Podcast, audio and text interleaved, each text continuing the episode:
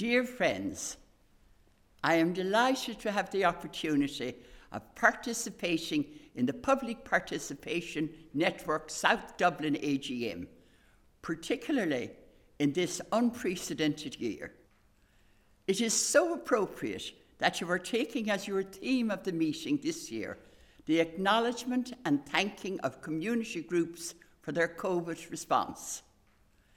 The many acts of selfless kindness, the new connections forged between neighbours, the inspiring spirit of solidarity that grew and flourished in towns, villages, and suburbs were and continue to be a shining light during this dark and demanding chapter in our country's history. Congratulations and thanks to the Dublin South Network for its great response that was so widespread and extended to every part of this great big constituency. Recent months have served as an important proof, if indeed proof were needed, that the true foundations for a caring and ethical society can be traced back to the quality of the communities that we create and in which we live together communities that work together, that recognise the needs of all their members. The pandemic made us look afresh at ourselves and to see ourselves as part of a collective of citizens caught in the middle of a new experience, and as a result, brought a consciousness that we are all part of one group and that our behaviour matters. That we were better for the fact that we were not just behaving selfishly or self centeredly, but that we were accepting that we must be accountable to every other person of the group for their safety and their well being. I think people, in a strange way, welcomed that awareness of responsibility, the knowledge that what they did mattered and had consequences not only for themselves but others. The wonderful thing was how gloriously people rose to the challenge and what a change of consciousness and values it brought about. Every person came to see how vulnerable and fragile the very existence of humanity is, and with what care it must be valued and given care. We all now know and accept that if one of us is not safe, then none of us is safe.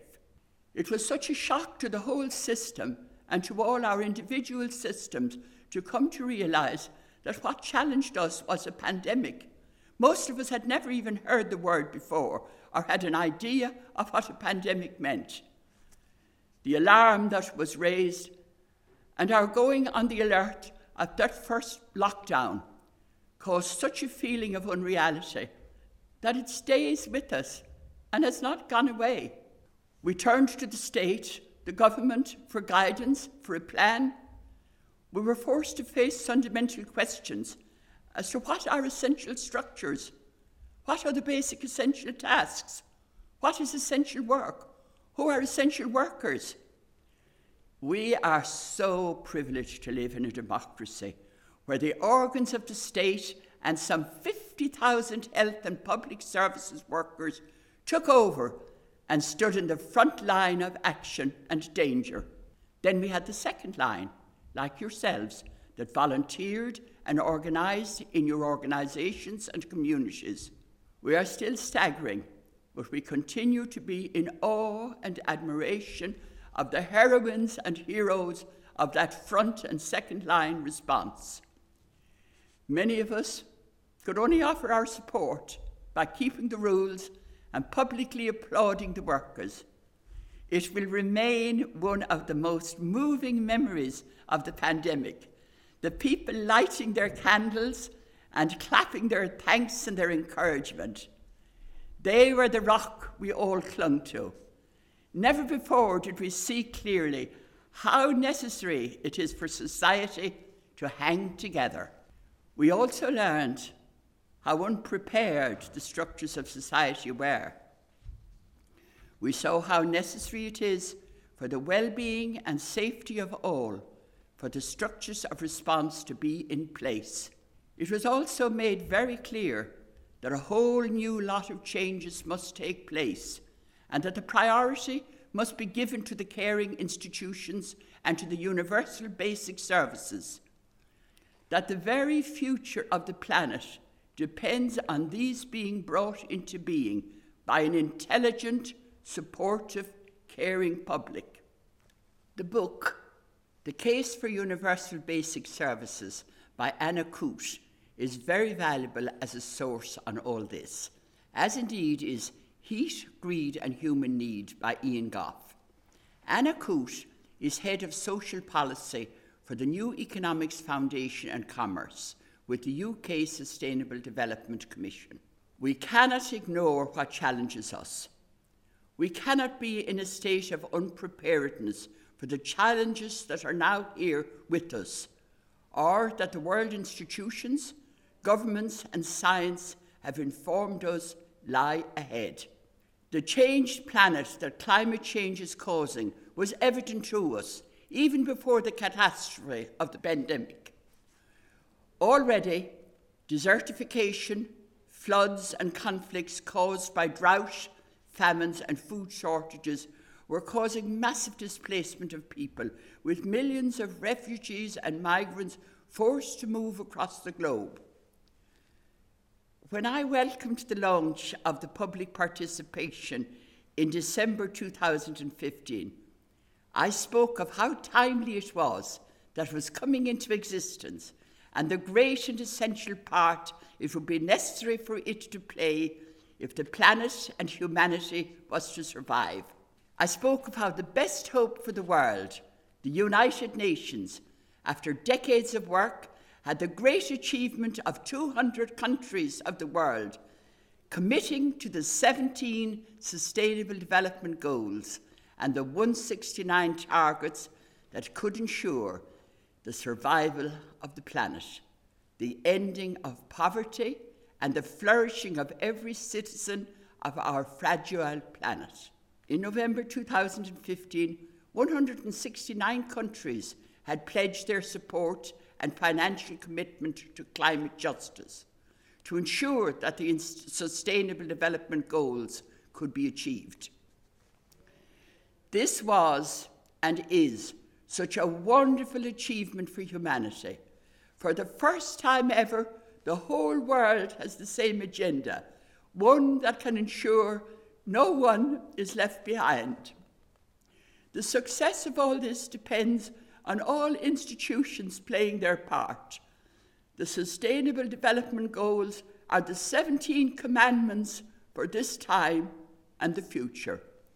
We already know of the great work of the United Nations, its different bodies, the World Health Organization, WHO, UNICEF, etc. And then all the governments at international, national, and local level, all NGOs and civil society, from top down and bottom up, everybody must come to meet their individual, collective, national, and international commitments the Sustainable Development Goals came into being on the 1st of January 2016, and five years later, much has been achieved, though this may not be universally known. For example, new positive legislation in the human rights and all other areas has been enacted. Reporting of the compliance with their commitments by signatory members of the United Nations is so important. The UN every year, from September to December in New York, holds its sessions at which every country comes and gives an account of its progress.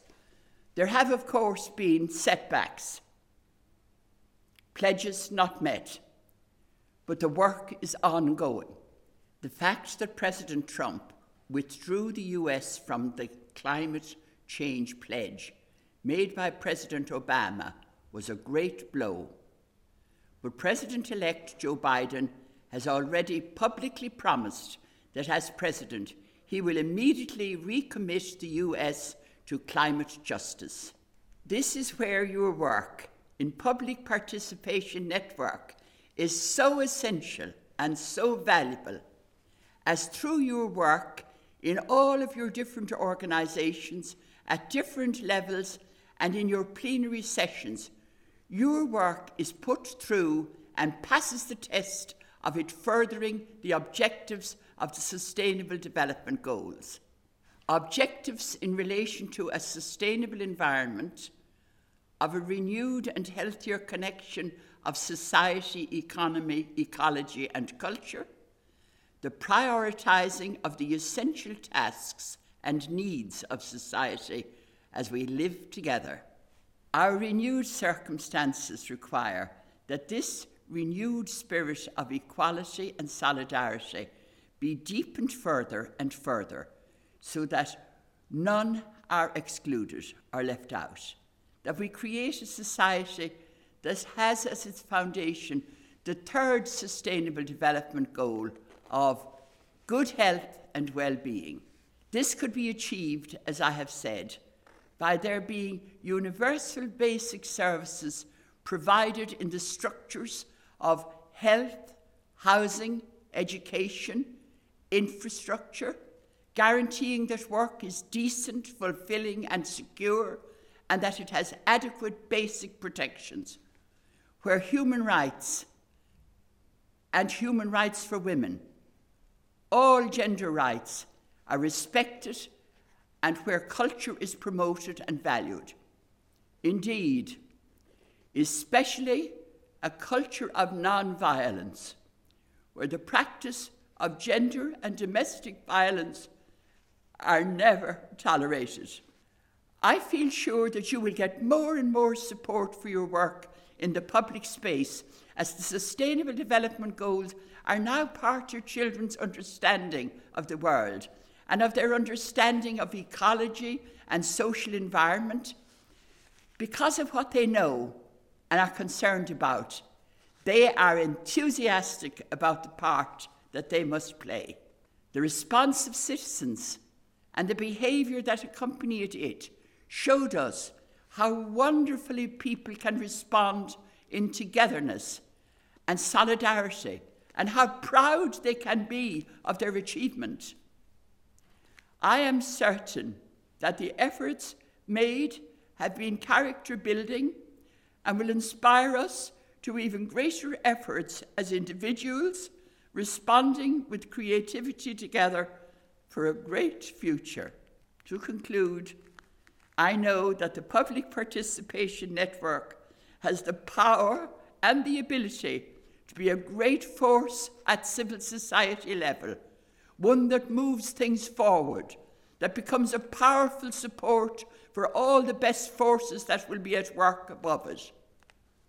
It's a wonderful privilege to be playing an active part in this historical time of change. I wish you joy and success and courage in all your endeavours. And finally, I wish you a very happy Christmas. Take care, stay safe, and come home together.